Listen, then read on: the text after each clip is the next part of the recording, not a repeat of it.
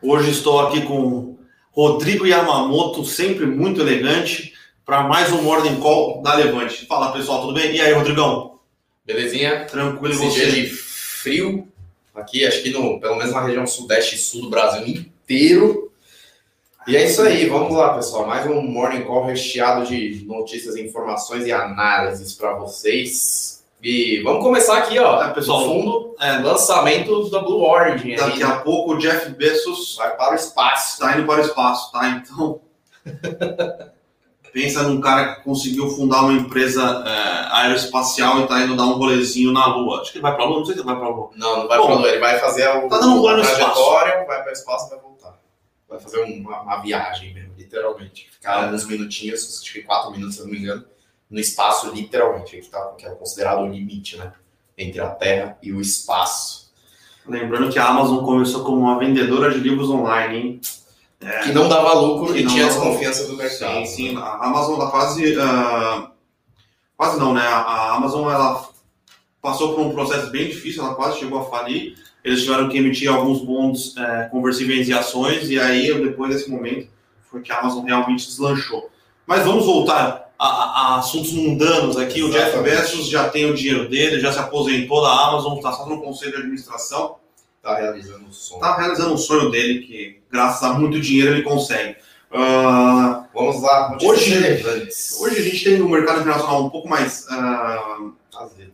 na verdade, não azedo, tá? O mercado internacional ontem foi um dia bastante azedo, tá? Ah, envolvendo preocupações com a- o aumento de casos, o aumento de casos da pandemia eh, em alguns países relevantes. Eh, alguns estudos, tá, pessoal, indicam que nos países vacinados esse aumento de casos se deu na população que não tomou vacinas ah, ou os casos mais leves em quem tomou vacina, tá? E agora eu acho que o problema, talvez, e aí é uma, uma, meramente especulação, tá? Ah, talvez migre para os países que não foram vacinados. Então a gente tem visto um aumento de casos relevantes no Vietnã, em Singapura, ah, na Indonésia, na Coreia do Sul também. Lembrando que a Coreia do Sul fez um excelente trabalho na, na, na primeira Isolamento. de isolamento na primeira, ah, na, na primeira onda da pandemia, e agora esses países aqui realmente estão com ah, uma situação de casos um pouco mais complicada. Que é a Então- da variante Delta, né? Então a gente continua acompanhando, tá, pessoal? Eu acho que nos países que têm uma vacinação mais elevada, e aqui, novamente, pessoal, é, é um pouco mais especulativo, mas parece que a proteção vacinal faz efeito, então eu não acredito que tenha grandes impactos eh, de novos lockdowns, mas, novamente, é uma. Só que é que tá, o problema agora é tá no Sudeste Asiático, principalmente, que é onde tá o centro produtivo mundial hoje, né? De, de coisas importantes, de, de, de produtos aí, né? De manufaturados, de fábricas, enfim, de, desde chips em Taiwan, por exemplo, até roupas, vestuários, calçados, eletrônicos e tudo mais. Então, pode gerar vai, não vou nem dizer pode gerar, mas tem um, tem um risco aí de, de que uma- um fechamento, alguma coisa mais azeda por lá. Né? Espero que não aconteça, mas por conta Sim. de vacinação um pouco mais lenta por lá, de travar aí o, de novo né, a cadeia produtiva mundial. Ah, eu, eu acho que a, a grande questão agora, é, mais desenvolvendo o crescimento econômico de médio e longo prazo, né? Eu acho que esse é o principal responsável é, pelo, pelo sell-off que teve nos Estados Unidos é, no dia de ontem, na Europa também. Porém, qualquer coisa que envolva novos lockdowns ali no Sudeste Asiático atrapalha a perspectiva de curto prazo e, obviamente, atrapalha a perspectiva de longo prazo, tá? Então. Temos que continuar bastante atentos aos, dobramentos, aos desdobramentos e evolução é, da pandemia no Sudeste Asiático. Novamente, é uma opinião, tá? É, é mais, é mais uma opinião pessoal do que qualquer coisa embasada é, em estudos científicos, até porque eu não sou infectologista, mas parece que nos lugares que teve vacinação, ah, quem a população vacinada tá ok. Tá ok, assim, tá, pode estar tendo aumento de casos de contágio, casos confirmados, até porque, por exemplo, na Europa, né, que está se, está se vendo isso, especialistas falam que é um risco esse aumento de casos novos, porque tem muita testagem por lá também, né? Então Sim. tem esses dados. Só que parece que as internações e os casos graves mesmo, que aí é realmente a preocupação primária da população, tá caindo. Então tá abrindo um, um gap bastante importante. Então, inclusive hoje, né, dia 20, Londres é, vai, vai já suspendeu né, todas as restrições por lá, pessoas andando sem máscara, não vai ser mais obrigatório, né, uso de máscaras. Só que a única coisa, por exemplo, na Inglaterra é que para eventos de grande porte, que tem bastante aglomeração, vai precisar, só vai poder entrar gente que foi vacinada. É, na França já está assim, né? Já tá você assim. sentar numa mesa de bar para tomar o seu champanhe ali perto da Torre Eiffel, você tem que mostrar que você foi vacinado. Então, é, na França é um pouco mais restritivo que na Inglaterra. Né?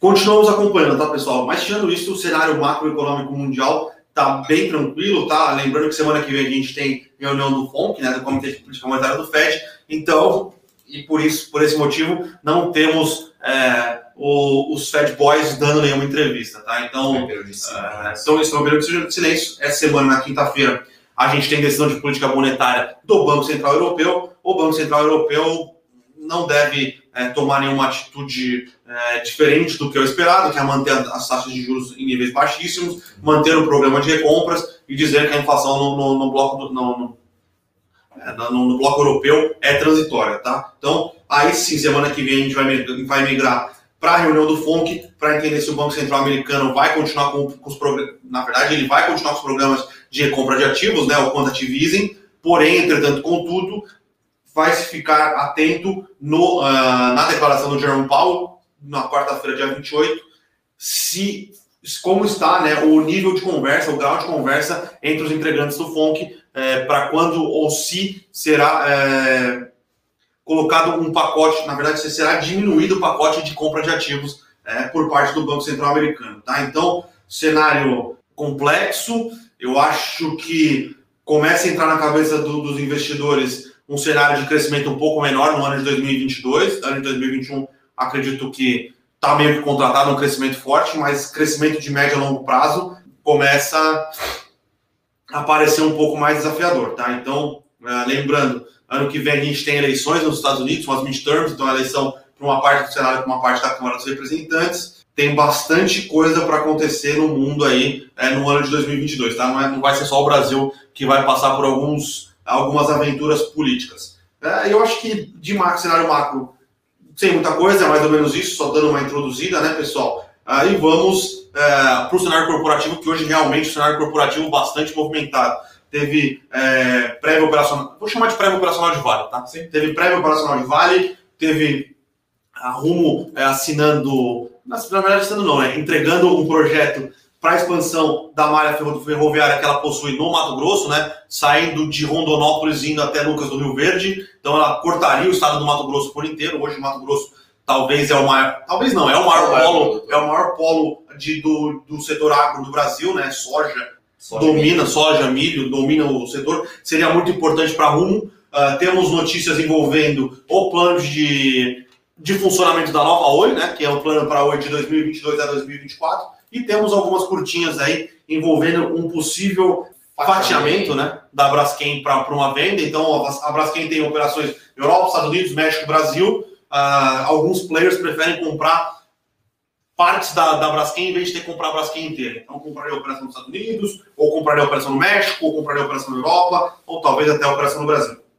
Uh, e por último, tivemos as prévias operacionais também da Gafisa. Então, um cenário uh, corporativo bastante agitado. Lembrando, pessoal, que hoje é, dá, tem, tem início a temporada de resultados com Neo Energia e Home, e sexta-feira, assim, com uma, uma, um pouco mais encorpada aí com a Ipera, divulgando seus números aí uh, na sexta sexta-feira após pregão. E quinta-feira tem uh, dados operacionais de, pet, de Petro, não é? Produção? Acho que Quinta-feira, acho que sim, acho que é quinta-feira.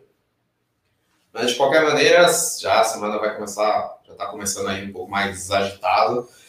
Uh, falando de Vale, então, né? Lembrando, tá, pessoal, todos os detalhes que a gente falar aqui, que o Brunão comentou todos, todas essas notícias, os comentários e as análises estão lá, gratuito lá no, no nosso e-book. Isso, quem ainda não assina, vai lá no site, é gratuito, coloca o seu e-mail lá, você vai receber todos os dias as análises das principais notícias corporativas, aqui feito por toda a equipe aqui da, da análise da Levante. Então, comentando um pouco de Vale, né? Então, Vale teve o relatório de produção e vendas, né, que é, que é a prévia operacional dela, geralmente divulgada uma semana antes do resultado, né, Vale vai soltar o resultado aí na semana que vem, se eu não me engano. É, a produção sem grandes surpresas e volume de vendas acompanhando bem aí o volume de produção aí da, da Vale e teve um crescimento aí importante na parte de produção de minério de ferro e só que principalmente de pelotas, né? Pelotas, Vale tem o finos de minério de ferro e pelotas de, de, de minério, né? Então, uh, o finos de minério de ferro é basicamente uh, o, o, o, minério aí é, filtrado e pronto para transporte, é o minério bruto ali mesmo, né? E o pellet feeds, né? Que eles falam são as bolinhas, né? De, de, de minério de ferro que tem uma, uma maior concentração, que passa por um processo de refinamento e tem uma maior concentração de minério de ferro por, por peso, né? Por, por tonelada ali tem um, pré, tem um prêmio bem maior do que, do que os outros produtos aí de, de concentração de minério de ferro, 62%, 65%. Então tem um prêmio aí interessante, porque para o uso de fabricação de aço, ela é muito mais eficiente do que os outros produtos.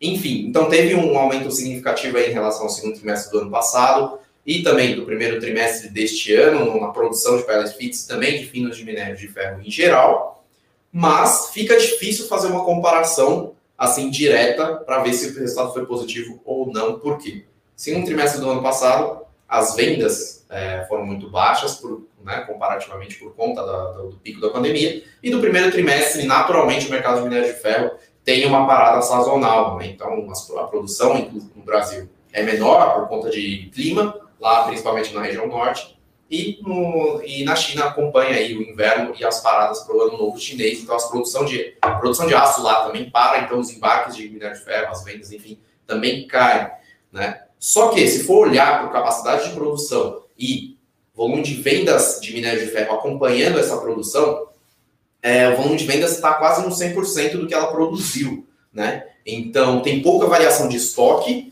e ela está conseguindo um desempenho muito, muito bom nos embarques de minério de ferro. Então é um indicativo bom já, né? apesar dos números não terem crescido tanto em relação ao histórico né, do segundo trimestre.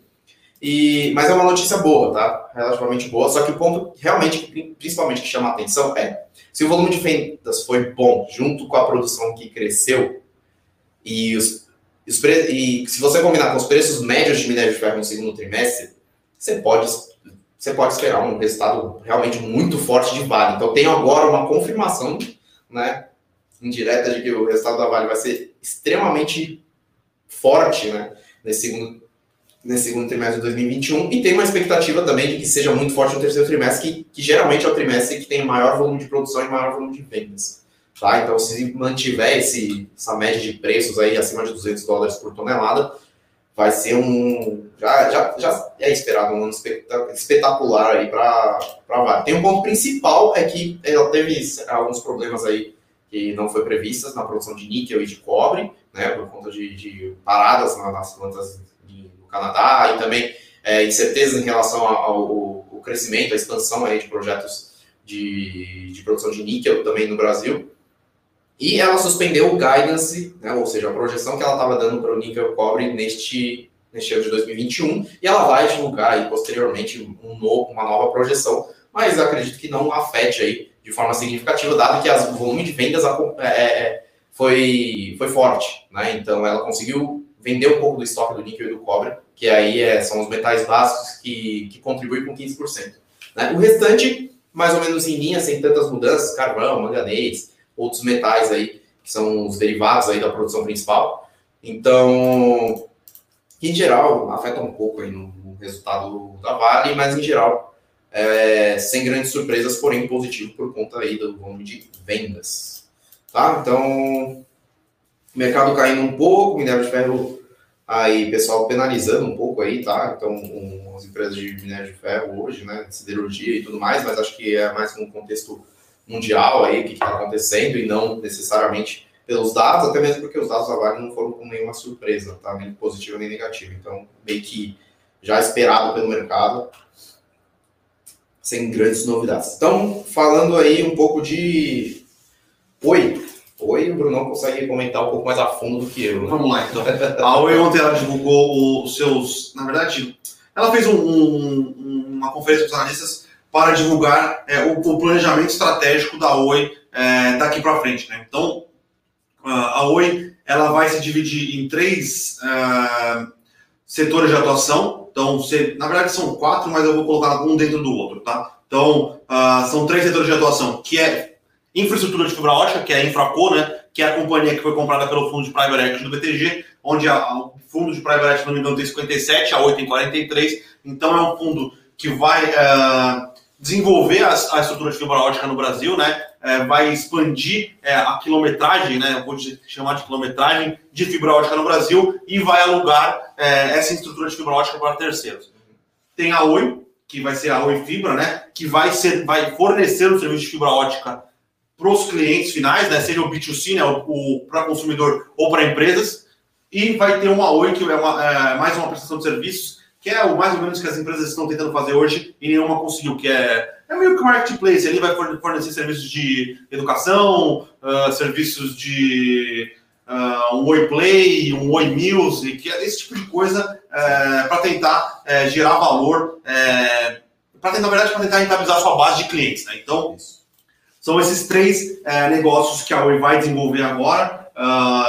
A, a, estratégia parece interessante, né? A gente gosta dessas empresas de, de fibra. A gente, inclusive, é, tem feito relatórios aí é, na recomendação do setor, né? Então a gente recomendou Desktop Unifique, estamos olhando o Brisanet e, se não me engano, tem a Vero, que eu não sei o que vai acontecer aí por causa dessa mudança de humor do mercado, tá? A gente acha que faz sentido, o plano da Oi é bastante arrojado, né? Ela planeja um crescimento bastante forte. É, hoje, se eu não me engano, esse setor de fibra fatura algo como. Hoje é, tem um. Acho que fatura 3 bi, tem a ideia de chegar para mais ou menos 9,5 bi até 2024. É um crescimento robusto, tá? Então, mas tem alguns desafios aí. Não é tão fácil uh, fazer todo esse capex que a Oi quer fazer. É, ela vai competir em alguns lugares com algumas dessas empresas de, de, de fibra ótica regionais que são bastante fortes, tá? É, e, e, o mercado parece não ter gostado muito é, do plano da Oi. Da Oi. É, quando a gente pega aqui,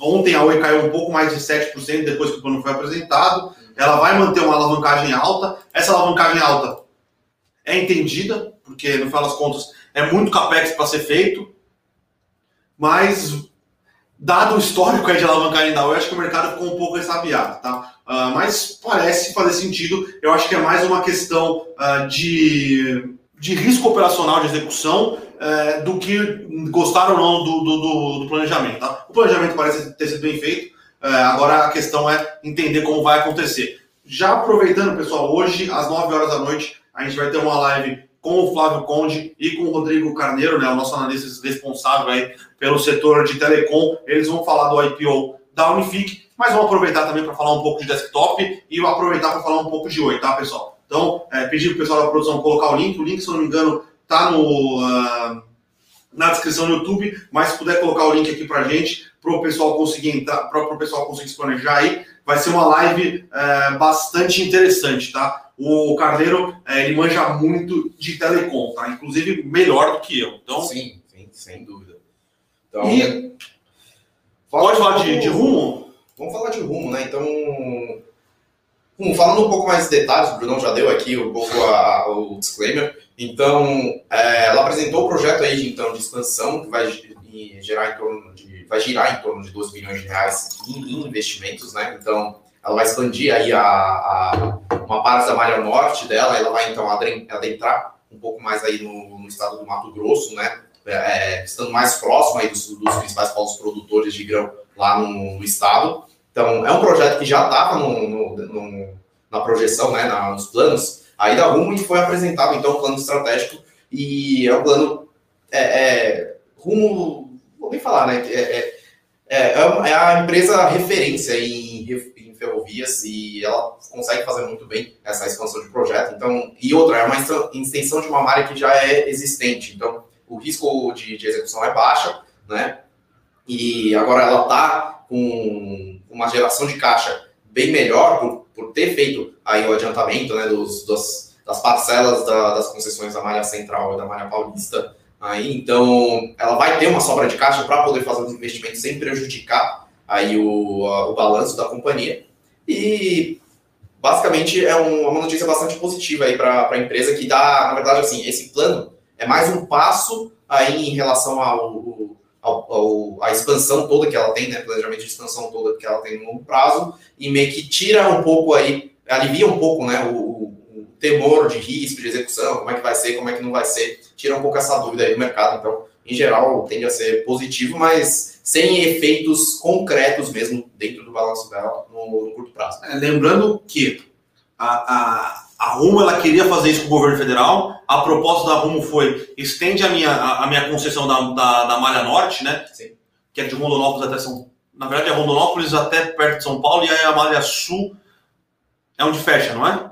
Não, o que acontece é que ela tem Rondonópolis até a Malha Paulista, até o, estado, né, de São Paulo. E aí a Malha Paulista. Aí vira a Malha Paulista. Sim. Que aí então, vai para Porto Santos. É, essa Malha Norte, ela queria que fosse estendida o, a, o período de concessão. Na extensão do período de concessão, a contrapartida da Rumo seria fazer, exatamente, é, fazer exatamente fazer Rondonópolis até Lucas do Rio Verde. E para ela, ela falou: tá ótimo, para mim eu vou estar tá mais perto aí dos principais produtores e vai ser melhor aí pro. O governo federal ficou com certo receio de autorizar isso porque é um, é, seriam 12 bilhões de reais. É, na verdade, seria um pouco menos de capex, porque agora é, em Cuiabá vai ser colocado um.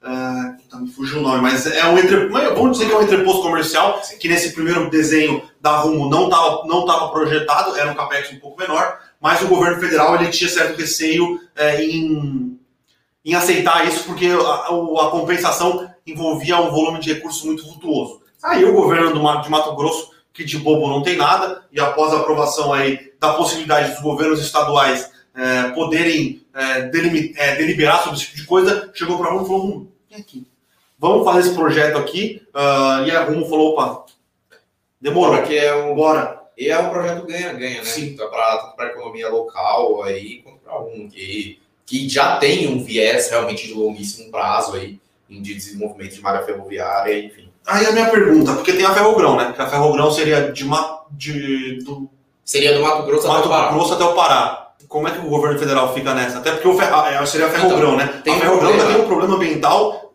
considerável, não né? Não é só ambiental, mas tem um problema de topografia também. Que a Ferrogrão, né, por onde teria que passar para poder fazer uma rota mais otimizada, para desaguar lá, no, lá nos, nos portos do norte, né?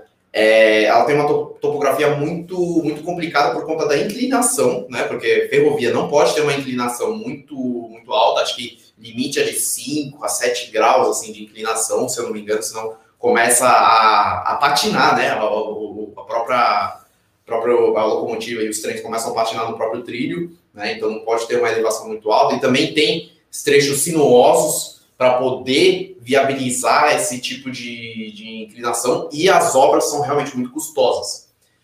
Então, ferro-grão não é um problema de vontade, é um problema de custos e de complexidade de execução. Né? Então, é, tem uma alternativa aí, pelo menos para os produtores, que é a BR-163, né, que é a rodovia é, que finalmente foi asfaltada e agora concedida né, para Via Norte, não sei se é Via Norte ou Via Brasil, não sei como. Não, não é rodovia, mas que foi concedida e vai ter agora né, textos de pedágio para fazer manutenção, para cuidar realmente desse, dessa, dessa importante rodovia.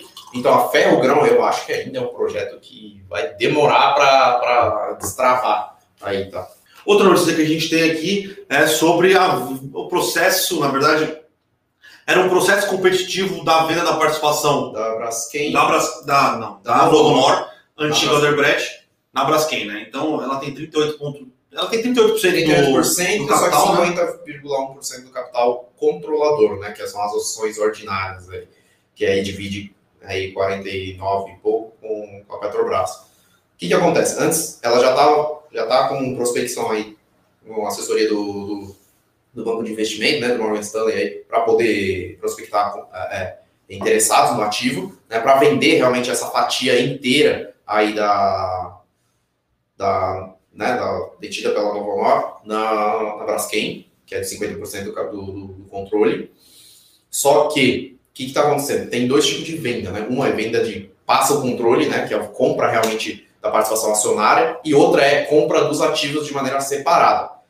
Primeiro processo, que é o que a Nova Honor estava querendo, é, é simplesmente faz um, um, passa as ações de um para o outro e o comprador vai lá e paga. É um processo mais simples, só que tem um problema de tag along. O que é o tag along? É o, é o critério é, é, é o critério que destrava, né, quando tem uma troca de controle numa empresa aí com, com capital aberto na, na B3, de que as, as mesmas condições que o controlador vendeu tem que ser é, oferecida para os minoritários, para o restante dos, dos acionistas, com as mesmas condições, mesmo preço. Então, em vez do, do, do comprador ter o controle com 50% de participação, como ter a troca de controle, ele teria que fazer uma oferta pública aí com as mesmas condições para oferecer 100% aí, para ter 100% do controle. Então, o, o valor desembolsado pela empresa teria que ser basicamente o dobro da participação que a Novo Honor tem. Essa é a primeira explicação, é o processo que estava sendo sondado e já, e já nesse formato tinha interessado. Só que o processo competitivo mudou porque os interessados querem comprar ativos separados da Braskem. A Braskem tem operação na Alemanha, tem operação no México, tem operação nos Estados Unidos, além da operação grande que tem aqui no Brasil, que envolve Alagoas, tem planta aqui no Sudeste, enfim.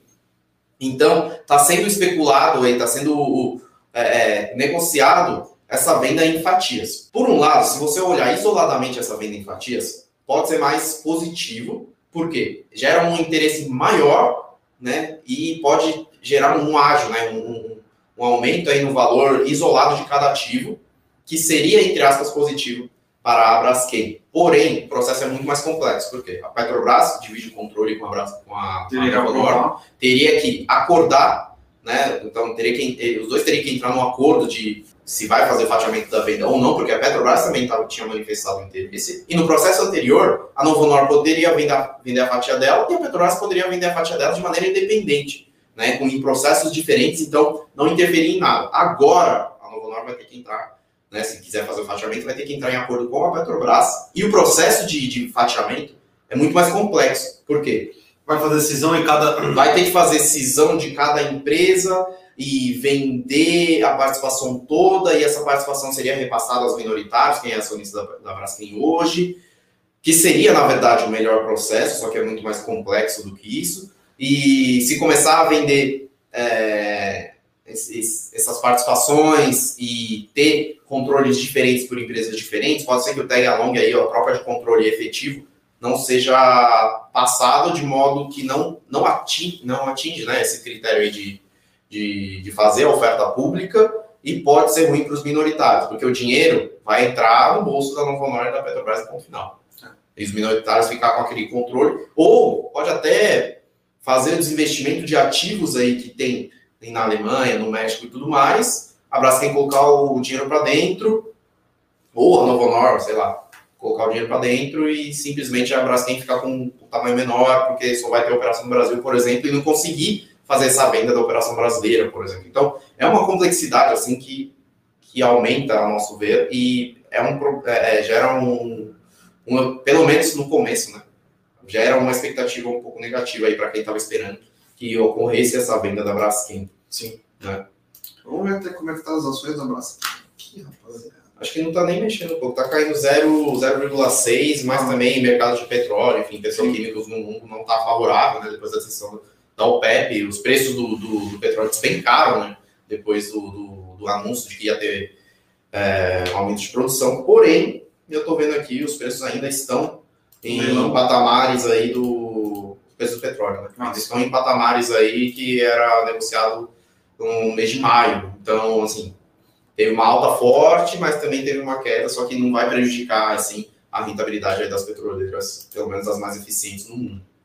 Né? Então, o movimento de mercado é isso. Acho que o mercado ainda está gerindo essa notícia. Nem sei se realmente é uma notícia, porque o Novo Honor está tá avaliando aí o processo e tudo mais. Porém, é isso. Mastigando aí um pouco é isso. Vamos para as perguntas? As perguntas, né? A gente falou bastante aqui já. Uh, Jeff Bezos foi, foi para o espaço já? Foi, foi, já tá lá já. Tá, voltou já, tá tomando um abraço ali, não é? Já chegou. foi para o espaço e já voltou. Caramba, foi bem rápido. Que rolê, velho. Um passeio aí bacana. Então vamos lá, o pessoal perguntando aí uh, alguma notícia de desktop. Uh, saiu, parece que saiu o rateio. Saiu uh, o João Freitas está falando aqui. O preço foi 23,50, foi um pouquinho acima do piso, tá? O rateio do varejo local foi 0,68%. O Conlocap foi 57,85. Germano Continho, falando brasileiro, morando em Portugal. Quais ações vocês acham que podem valer a pena comprar no mercado brasileiro? Depende, você pretende voltar ao Brasil ou você pretende, pretende morar em Portugal para sempre? Se você pretende voltar ao Brasil, faz sentido você ter uma exposição talvez relevante em ações brasileiras. Sim. Se você pretende morar em Portugal ad eterno, seriam algumas ações brasileiras específicas, talvez, tá? Então, depende é, do que você vai fazer. Vamos lá, o Júnior perguntando: Bom dia, senhores. Podem comentar de forma prática para quem tem ações da LAMI 4, valores americanas, né? O que vai acontecer com as ações? Então, o que, acontecer, que vai acontecer com as ações já aconteceu, né? Basicamente. Teve aí o split, né? Então, a operação física mesmo, a operação que realmente gera caixa aí da, da, da os ativos físicos foi para dentro da, da B2W, que virou a Americanas SA, né? Americanas SA, Americanas SA. Que é. Aí mudou até o ticker, né? É a MER 3 é um ticker horrível. um ticker horrível, deixa eu falar, mas virou a MEP 3. E, em tese, se você pegasse a avaliação de mercado das lojas americanas anteriores e da B2W, e você fizesse essa, essa mudança, em tese, a, a, a relação de troca previa que a B2W né, ia subir muito, lógico, né, porque está incorporando ações ali vis-a-vis, e as americanas com, a, aumentariam essa participação na B2W, então a holding também, que é a casca, que tem a participação aí, é, também aumentaria junto. O que, que aconteceu? Fez o split, né? fez isso, e as duas ações despencaram em valor de mercado. Hoje está subindo. Tá? Né? Hoje está subindo, mas despencaram no sentido assim, de o ajuste que foi feito não está condizente com o valor de mercado anterior. Né? Então, o valor de mercado implícito. Né? Porque se as americanas tiraram os ativos, ele faz um ajuste aí no, aí né, o AB3 faz esse ajuste, enfim, e isso afeta nas cotações de uma maneira imediata. É, a ideia é que essa MER3 tipo, fosse valor, é, tivesse um valor de mercado valorizado e, e a Lamin também. Atualmente as duas estão no preço abaixo tá, do, que, do, que, do que foi calculado, né, do que é uma, um, um valor de mercado implícito, pelo menos é o que eu tenho aqui. Mas, de qualquer maneira, que, que vai acontecer agora? O segundo passo para quem tem as ações da Alame 4, que agora é uma holding mesmo, que tem investimento aí majoritário na Amer 3, o segundo passo é a listagem nos Estados Unidos, tá? Para virar Americana Zinc. E esse processo, na, na Nasdaq, né? esse processo é assim, se nessa listagem, quem tem ações da Lame 4 ou Lame 3 vai receber essas ações aí da Americana Zinc é, e eles vão tentar fazer uma distribuição de BDR nesse ah, sentido. E também eles querem englobar depois, né? Virar, englobar. virar tudo. A Americanas virar um negócio só, só que do estado lá fora. Exato. Provavelmente vai ter BDRs aqui. Então a Americanas vai sumir aqui no Brasil e vai ser listada lá e você vai ter os BDRs aí dessa empresa. Tá? Atualmente, pelo que eu vejo aqui, pelo menos na, na minha planilha, não tem nenhuma distorção em relação a quem tem LAMI 4 ser uma holding, e quem tem a Amer 3, tá? Em termos de, de valor de mercado, em termos de desconto, tá bem parelho. O que aconteceu é que o mercado ainda não reprecificou aí o, o, os dois né, nessa operação, porque o que aconteceu? Fez o split, era para fazer isso aqui e, né, e reequilibrar as coisas em termos de valor de mercado, que a relação de troca foi muito justa, prevendo isso, e o que aconteceu foi que os dois caíram. Né? Então fez esse ajuste e ainda o mercado não corrigiu. Por isso que a, a Americanas hoje, por exemplo, está subindo 4%. Sim. Né? Então, e a Meta 3 também, tá? Se for olhar puramente pelas contas, tá em oportunidade de compra. Porque o ativo físico não mudou nada, tá? Mas eu não sei se também o mercado já está precificando algum tipo de, no sentido de, de do balanço conjunto aí da B2W com a, com Americanas e pode ter algum tipo de distorção aí nesse sentido. Pessoal aqui perguntando uh, do IPO da CBA. Por que está caindo? Não, é basicamente. É, não é a questão de preço de alumínio, o preço de alumínio estão no, nos raios, é uma questão de crise hídrica. Tá? Então, o IPO no low da faixa, na parte mais baixa da faixa, no mínimo, né? Sairia, iria sair a 14, estava sendo precificado a 14 Porém, o, a própria empresa já soltou as dificuldades em relação à crise hídrica, porque a alumínio, a produção de alumínio é intensiva em energia, e se tem uma crise hídrica, tem problemas de, de fornecimento de energia, fica caro produzir alumínio. Então, para ter esse equilíbrio, né, por conta de produção de energia mais baixa, preços mais caros, a CBA decide, é, falou que vai, pode reduzir a produção de alumínio e comprar alumínio do mercado para poder cumprir os acordos comerciais, enfim, vai ter um, um solavanco aí negativo no, no balanço dos próximos trimestres. Talvez não nesse segundo trimestre que vai ser divulgado, porém no terceiro tri, no quarto tri. Então, o CBA já sabendo disso, já cortou o preço do IPO para baixo e estreou a 11,20. O que está caindo hoje pode ser um movimento mais generalizado de mercado, tá? Então, nada que tenha é, de específicos que saiu da, da CBA, mas o racional é esse, então meio que o desconto aí em relação à dificuldade que vai ter no curto prazo já foi precificado no IPO. Pessoal perguntando de, do IPO da Raizen, estamos terminando o, está terminando o modelo, tá, pessoal? E vai sair o relatório em breve para os assinantes e depois que soltar para os assinantes, Sim. depois de alguns dias para o público em geral. Essa mas... semana, muito provavelmente, né? Isso. Uh, bom dia. Qual a expectativa para os resultados do segundo TRI 21 de Pão de Açúcar? expectativa é que tenha um aumento de vendas natural aí por conta de auxílios emergenciais e também né, do, da questão de, de, retomada aí das atividades das pessoas, né, em geral, o público indo para a rua, tá? e também que tenha um, um aumento de, de, receita proveniente do marketplace da, do Pão de Açúcar, né, que estreou aí a parceria com o Mercado Livre, né, então teve um, atingiu um público bem maior aí, então a, a própria Pão de Açúcar tem o marketplace dela, e tem também a própria, a própria loja dela, né, a própria página dela mesmo, dentro do Mercado Livre, vendendo os, os mesmos produtos. Qual é a questão? Qual é o racional aí? É, o marketplace é para englobar vários outros produtos, então o que, que a Pão Açúcar está fazendo? Ela tem já uma malha logística interessante, então ela está otimizando essa malha logística com o marketplace, com né? Então, ela está ganhando escala aí na estrutura logística dela por conta do crescimento de e-commerce e tudo mais. E qual que é o racional dela ter feito essa parceria com o Mercado Livre? É usar a estrutura logística do Mercado Livre para ela ampliar a sua base de receita, sua base de vendas, conhecimento de marca, é, é volume, escala, por meio do acesso aí ao público que vai ao Mercado Livre fazer compras.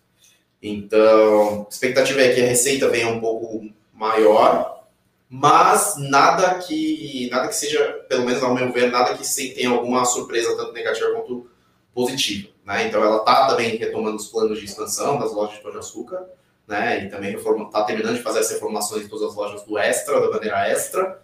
Então, em termos de, de balanço, não tem nenhuma surpresa, porém pode ser que ela venha com uma rentabilidade um pouco melhor por conta do, do marketplace, otimização de custos e também repasse de preços, tá? É, o pessoal perguntando da RBR Logística, se continua sendo uma boa. Eu continuo gostando da, da RBR, tá? Acho uma excelente é, gestora e o, e o portfólio dentro da RBR, seja o que eles estão desenvolvendo, ou seja, é, o que eles, seja o que eles estão desenvolvendo, ou o que eles já têm pronto, né, e, e locado, são, são muito, são bons ativos, tá? E eles conseguem fazer uma reciclagem de portfólio muito boa. Inclusive, eles venderam um ativo recentemente profundo de, de logística da, da Mobium, tá? Então, a gente gosta bastante da, da equipe de gestão e o RBR Log, a gente gosta bastante também dos ativos, gostando dos ativos e gostando da equipe de gestão, faz total sentido. Uh, pessoal aqui perguntando de GPS, se eu não me engano, foi uma empresa que fez um IPO faz pouco tempo, é uma empresa que tem como foco prestação de serviços. Prestação de serviços de segurança, limpeza, é, eles fizeram uma questão relevante nos, outros, nos últimos dias aí, eles, ah, eles fizeram a questão da Vivante, se eu não me engano. Uh, é uma empresa relevante aí no setor de manutenção, então ela tem manutenção, uh, tem contratos de manutenção hospitalar. A terceirização né, desse, desses serviços de, de, de, manutenção, limpeza, segurança, é, enfim, várias essas, essas questões que está tendo uma onda bastante forte de terceirização. Né? Então, é uma empresa líder nesse setor fez o IPO recentemente. É, é uma empresa bastante conhecida, né? Então, a gente pode, inclusive, pelas ruas aqui de São Paulo, pelo menos, encontrar alguma, algumas coisas de, de né, falando de GPS, GPS e tal. Inclusive, é, nos, nos, condomínios aí um pouco mais de alta renda, tem sempre o segurança lá com guarda-sol, acho que é, é dele, né? Que é, tá escrito GPS lá. E, mas a gente, a gente não olhou de perto, a gente sabe o que a empresa faz, mas a gente não eu não consigo não, não, não. dar uma opinião. Opinião eu não tenho, eu sei o que ela faz. Eu sei o que ela faz. Então, Rodrigo, aí sempre está aqui com a gente, perguntando onde as margens do resultado segundo o texto JBS não virão espremidas, comprometendo o resultado? Depende. Depende. As margens brasileiras podem é, é, vir um pouco espremidas, um pouco pelo câmbio, né? Enfim, é, e também pelos preços das commodities. Porém, a Seara, né, principalmente a Seara, está com um, um, um crescimento muito forte e ganhando mercado. Porém, as margens no Brasil podem ser que sejam um pouco mais prejudicadas. Nos Estados Unidos, o spread da carne, né, entre o preço de venda da carne e o preço de, de custo aí do gado e tudo mais, ainda está aberto e, inclusive, está gerando um, certo burburinho, certo desconforto aí para quem cria gado lá nos Sim. Estados Unidos, porque os preços da carne são altas e os produtores estão comprando, só que os preços do gado em si mesmo não estão aumentando, não estão acompanhando. Então, as margens dos Estados Unidos pode ser que venham muito melhores, né? A Pilgrims, com a retomada aí das atividades na Europa e nos Estados Unidos, deve vir com um resultado um pouco mais bombado, tá? É, em termos de receita, pelo menos. E era um dos detratores de, era de, de resultado. É, exatamente. Que é equivalente ao, ao, à Seara lá no, no mercado norte-americano na Europa. Né? Tem diferenças, obviamente, né, em termos de produto e tudo mais. Pilgrims é um mercado um pouco mais premium. Mas pode ser que eu acho que vem, eu acredito que venha com, com margens um pouco mais estáveis Sim. aí e continua em uma continuidade de geração de caixa muito forte? Com crescimento de receitas e tudo mais. É importante lembrar que a JBS tá, voltou a expandir seu portfólio, né? Sim. né? Então ela comprou a Viveira, que é uma empresa de proteínas não, não, proteínas não animais. Não animais. Ah, ela comprou uma empresa na Austrália é, verticalizada na produção de suínos. suínos. Uh, e existe uh, um burburinho no mercado que ela está para comprar uma empresa alemã também de suínos e uh, suínos e frangos, se eu não Sim. me engano, na Alemanha. Está voltando em, assim, ela tem uma geração de caixa já muito forte. Então não está fazendo aquisições grandes, não tem porquê. Então ela está incorporando aí empresas que têm base sólida e, e participação de mercado interessante, né, conhecimento de, de é, do público, né, marcas fortes em cada região, para integrar isso e criar uma. Vai, falar plataforma de proteína é meio esquisito, mas é criar um, ambiente que ela tem que nem na Pilgrims e na Seara, no Brasil, com diversas proteínas e alimentos preparados e processados dentro de uma mesma marca, e ela está tentando criar isso em várias regiões, ou em outras partes do globo que ela não tem uma participação tão relevante assim.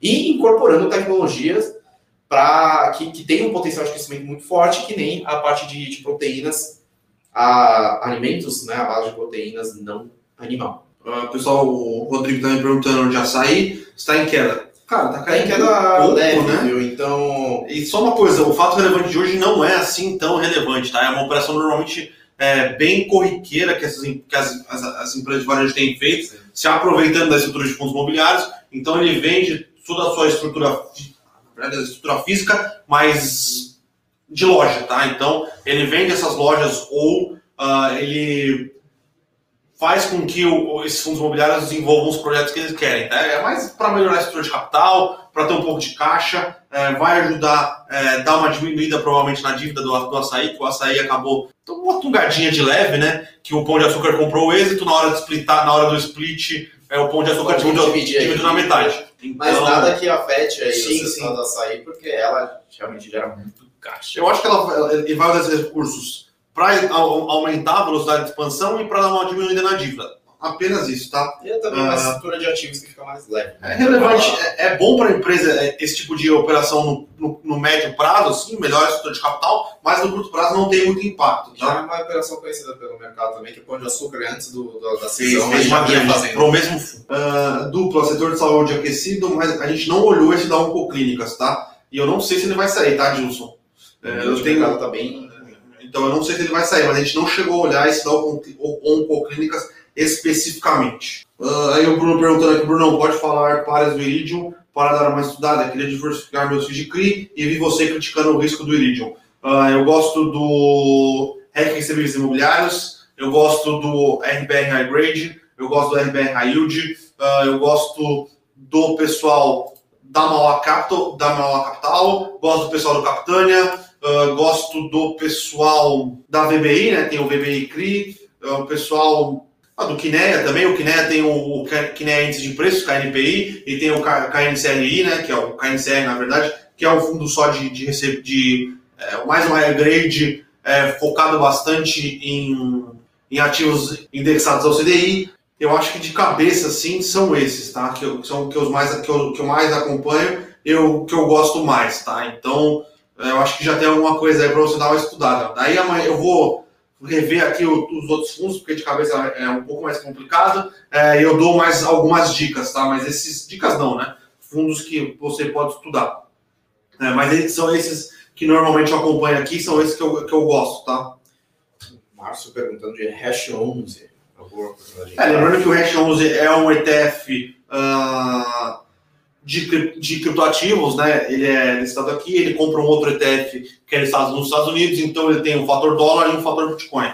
Uh, eu acho que, Márcio, uma, um percentual pequeno da sua carteira em criptomoedas faz sentido, tá? É, não vai ser é, a nova moeda global, não é a salvação da humanidade, mas eu acho que é um ativo interessante para diversificação de risco, tá? Uh, mas uma, uma um percentual pequeno do seu portfólio alocado, eu não vejo nenhum problema, tá? O problema é ter alocações é, um pouco maiores, até porque ele é um ativo que tem uma volatilidade um pouco maior do que os outros ativos que a gente está acostumado é, bem maior, é, bem maior aos ativos que a gente está acostumado a é, analisar, tá? Mas como estratégia de diversificação de risco, eu acho ok. Então, Rafael perguntando, vocês acham que o fundo eleitoral 5B afeta a bolsa? Ah, acho que afeta no sentido de risco Brasil, né? Percepção de risco Brasil, porque, assim, se for ver, o processo de, desse, de não ter fundão eleitoral é, gera um cenário um pouco mais positivo no sentido de, de outros, outros, outras linhas políticas, meio que estimula a renovação do Congresso, né? Porque aí é, as verbas ficam mais igualitárias, né? Então as campanhas políticas ficam um pouco mais homogêneas e tem mais diversificação aí de candidatos, enfim. Quando tem o fundão, o dinheiro vai para os rincões lá do, do, da política e vai ser sempre a mesma cara que vai estar tá aí nas propagandas políticas, enfim, nos redutos eleitorais e tudo mais. Na minha visão, eu não sou analista político, porém, do que pouco que eu acompanho, na minha visão, no longo prazo, retomada do fundão é ruim, tá? Para termos de risco político e em termos do que a gente está querendo de diversificação, de renovação política no, Brasil, de ideias, enfim, de tudo mais. Como vai afetar a Bolsa no curto prazo? Não sei, porque, em geral, os gestores no Brasil, enfim, no mundo, já olham o Brasil com um baita risco político. É, eu acho que é uma questão é, um pouco mais densa para olhar. Eu acho que está no orçamento, não vai estourar o teto de gasto nem nada, mas mostra um, um desrespeito com a população. Talvez sim. Porém, entretudo contanto, Bolsonaro criticou bastante o fundão e o vice da Câmara não está muito satisfeito. Então, eu acho que os desdobramentos de curto prazo é mais entender como vai ser a dinâmica do Bolsonaro com o Congresso, principalmente com o Centrão, que é um dos principais é, aliados. Um dos principais aliados um dos, e, um, e os partidos são é, vão receber uma quantidade de recursos relevante por causa do fundão. Então, eu acho que pro curto prazo, é, propriamente dito, é, vai ser essa questão de tensão entre o Bolsonaro e o Centrão. Lembrando que hoje de manhã, o vice-presidente da Câmara, que foi quem tocou os projetos, ah, quem tocou a sessão de aprovação do fundão é, e vem sendo um dos principais atacados pelo presidente Bolsonaro, disse que ele vê alguns indícios é, de legitimidade nos pedidos, nos, em algum dos pedidos de impeachment. Então agora vai ficar essa guerra de narrativa, tá? Então uh, eu acho que o que impacta mais é essa guerra de narrativas e vamos ver o que vai acontecer. É, o Bolsonaro está numa situação bem complicada, tá? É, a base dele quer que ele vete o a base dele, a base do Brasil quer que ele vete o fundão, porém a base, a base popular de apoio popular quer que ele, ele vete o fundão e a base de apoio político não quer. Então Isso é, é, uma situação bem, bem, bem complexa, tá? Matheus perguntando, pergunta interessante aqui. O que pensam sobre usar opções como seguro de carteira? O custo dessas operações longo prazo corrói a rentabilidade ou pode fazer diferença positiva para o investidor de longuíssimo prazo? Então, a estrutura de opções, para falar a verdade, na origem mesmo, serve para você fazer proteção de carteiras. É, é, é o principal propósito que é fazer proteção de carteiras em relação a alguns cenários, tá? Então, você paga assim, paga um prêmio para isso, né, numa estrutura mais simples, para que você proteja a carteira de alguns cenários. Então, você tem é, esses derivativos aí para mercado. Porém, a própria estrutura de cálculo dos derivativos permite que você faça especulação também, então alavancando aí suas, suas posições, enfim, para ganhar muito dinheiro. Faz sentido sim opções para estruturas de longuíssimo prazo, porém, a estrutura de opções é um pouco é bem mais complexo tá, de, de se operar e realmente montar uma estrutura que você tenha uma proteção de carteira. Tá? E tem um ponto importante. Parece que a ideia dele é fazer venda coberta, né? Sim, sim. Se você quer fazer algum tipo de venda coberta de opções, por exemplo, você pode vender aí opções no mercado e você ter a ação, né? Opções de. Você pode vender opções. Não, vender call também é complicado. Né? É...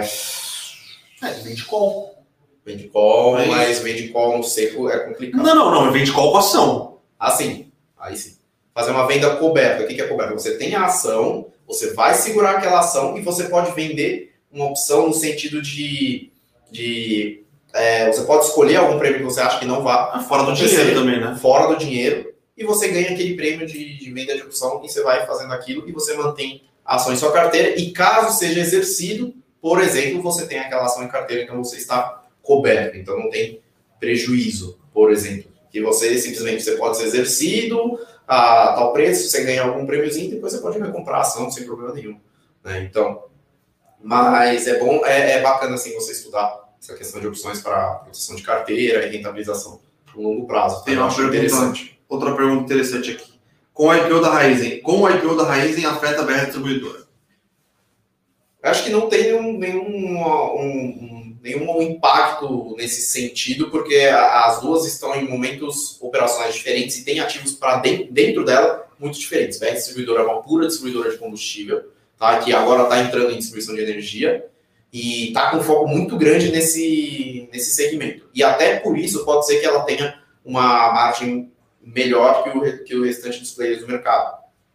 A Easy tem operação de produção de açúcar e etanol para dentro dela, que é um pouco mais pouco mais volátil do que a distribuição de combustíveis. E ela consegue ter uma parcela maior de venda de etanol justamente por ser uma, uma, uma verticalizada, né? E é, é, difícil fazer a conta de como isso afeta, o que é positivo ou não para ela, mas no longo prazo, por exemplo, a Raizen tem uma vantagem em relação às distribuidoras puras de combustível por conta agora da, da RenovaBio, né, do, projeto, do projeto da RenovaBio, que é o mercado de crédito carbono linkado com a produção de, de etanol, biocombustíveis e distribuição de combustíveis fósseis, né, que, no longo prazo é, a ideia é fazer um, um net de emissão de carbono, enfim, todos os critérios mais complexos. E a Raizen é a maior produtora de açúcar e etanol e tem muito desses créditos de carbono a serem vendidos no mercado. Então, o ônus que ela teria no longo prazo de, de aumento da produção de, de, distribuição de combustíveis e o preço que ela teria que pagar pelos créditos carbonos dentro do programa do RenovaBio pode ser neutralizado com a produção que ela tem de créditos carbono na parte de açúcar e etanol. Na parte de margens, Aí vai depender muito da operação de cada uma, para o plano de crescimento de longo prazo e tal. Então, em geral, o mercado tende a fazer uma comparação direta com Raizen, Ultrapar e BR Distribuidor. Porém, no core mesmo, ali, na análise muito a fundo, elas são empresas diferentes, tá? Então, eu acho que não tem nenhum impacto tão relevante assim com a IPO da Raiz em relação à BR Distribuidora. Não existe uma, uma ancoragem direta de um preço para outro, entendeu? A Raiz entrando pode beneficiar o consumidor ou não. É indiferente, tá? O que, que ela Mas a Raiz já... A Raiz já... já existe, é o Shell, né? Sim, é o Shell, são os postos Shell. Então, assim, a Raiz entrando na bolsa ou não, não tem, em termos de no, no mercado consumidor, não tem nenhuma... Até porque já, já é uma empresa bem catalisada, tá? É diferente de, de um setor com empresa pouco, pouco, pouco capitalizada, que vão começando a fazer IPO com, com dinheiro e vão querer expandir, e vai querer expandir uh, sua receita, então vai crescer bastante, então vai dar desconto ou alguma coisa nesse sentido, ou vai melhorar o serviço. As três empresas que estão no mercado, a Raiz não era, não era listada, mas ela tinha uma capitalização gigantesca, né, por causa da, da, da COSAN. Sim. Então, acho que não, não tem tanta diferença não. assim. Então, o que pode ser é que no longo prazo, ou pelo menos no, no, no, médio prazo aí, conforme as oscilações de mercado tal, resultados da raiz, destrave valor para a holding COSAN também. Mas para o consumidor, em geral, não muda muito, tá? Bom dia. Numa hipótese da Bolsa cair para 80, 80, 80 mil pontos e o dólar se manter estável, o que aconteceria com o valor das BDRs? Vai depender do que vai acontecer com o valor das BDRs das ações, é, a, das ações alvos nos Estados Unidos, se elas vão subir, as BDRs tendem a subir. Sim. Se o dólar vai ficar estável. Acho que a Bolsa brasileira não interfere nesse, o Ibovespa, nessa cotação. Geral, tá? O Ibovespa, a gente tem que lembrar, Ibovespa não é o mercado brasileiro de bolsa. Ibovespa é um índice que tem as maiores empresas aí em termos de volume de negociação e capitalização e também são, e a pontuação do Ibovespa é formado pela capitalização dessas empresas. A gente confunde isso, porque, e também o Ibovespa, vai, 50% aí é, são de grandes bancões, Petrobras, Vale, siderúrgicas e varejo, por exemplo. Então, e as BDRs são empresas listadas lá fora. Então não tem relação de BDRs com o Ibovespa, a não ser que tenha um cenário macro em conjunto que é, faça cair. Tudo bem, a bolsa cair, cair aqui para 80 mil pontos, sendo uma recessão global, aí se o dólar ficar. que seria difícil, né? Normalmente, quando a bolsa aqui cai, a bolsa lá fora cai, o, dólar tende a subir, porque todo mundo vai estar ainda atrás do ativo, do ativo, um ativo mais seguro do mundo, Sim. que ou é o ien, ou é o franco suíço, ou é o dólar. Então, o dólar ia subir. Então, aí com o dólar subindo uh, e, a, e, as ações caindo, teria que ver como é que ficaria esse descompasso. É, mas, porém, no cenário que você está falando, eu acho que não aconteceria nada com as BDRs, até porque é, se acontecesse algum tipo desse tipo de descasamento, surgiriam possibilidades de arbitragem. E tem formador de mercado nas BDRs exatamente para não, não acontecer arbitragens envolvendo a taxa de só a taxa de câmbio, né? Sim. E acho que é isso. Acho né? que é isso, né, pessoal? Batemos aí uns um 58 minutos de morning call. Respondemos aí todas as perguntas, eu acho, hoje. É, muito obrigado pela participação, ótimos investimentos e. Até amanhã, pessoal. Até Lembrando amanhã. que temporada de resultados começou, hein? É isso. Para saber mais sobre a Levante, siga o nosso perfil no Instagram levante.investimentos. Se inscreva no nosso canal do YouTube Levante Investimentos. E para acompanhar as notícias do dia a dia e mais sobre a Levante, acesse nosso site levante.com.br.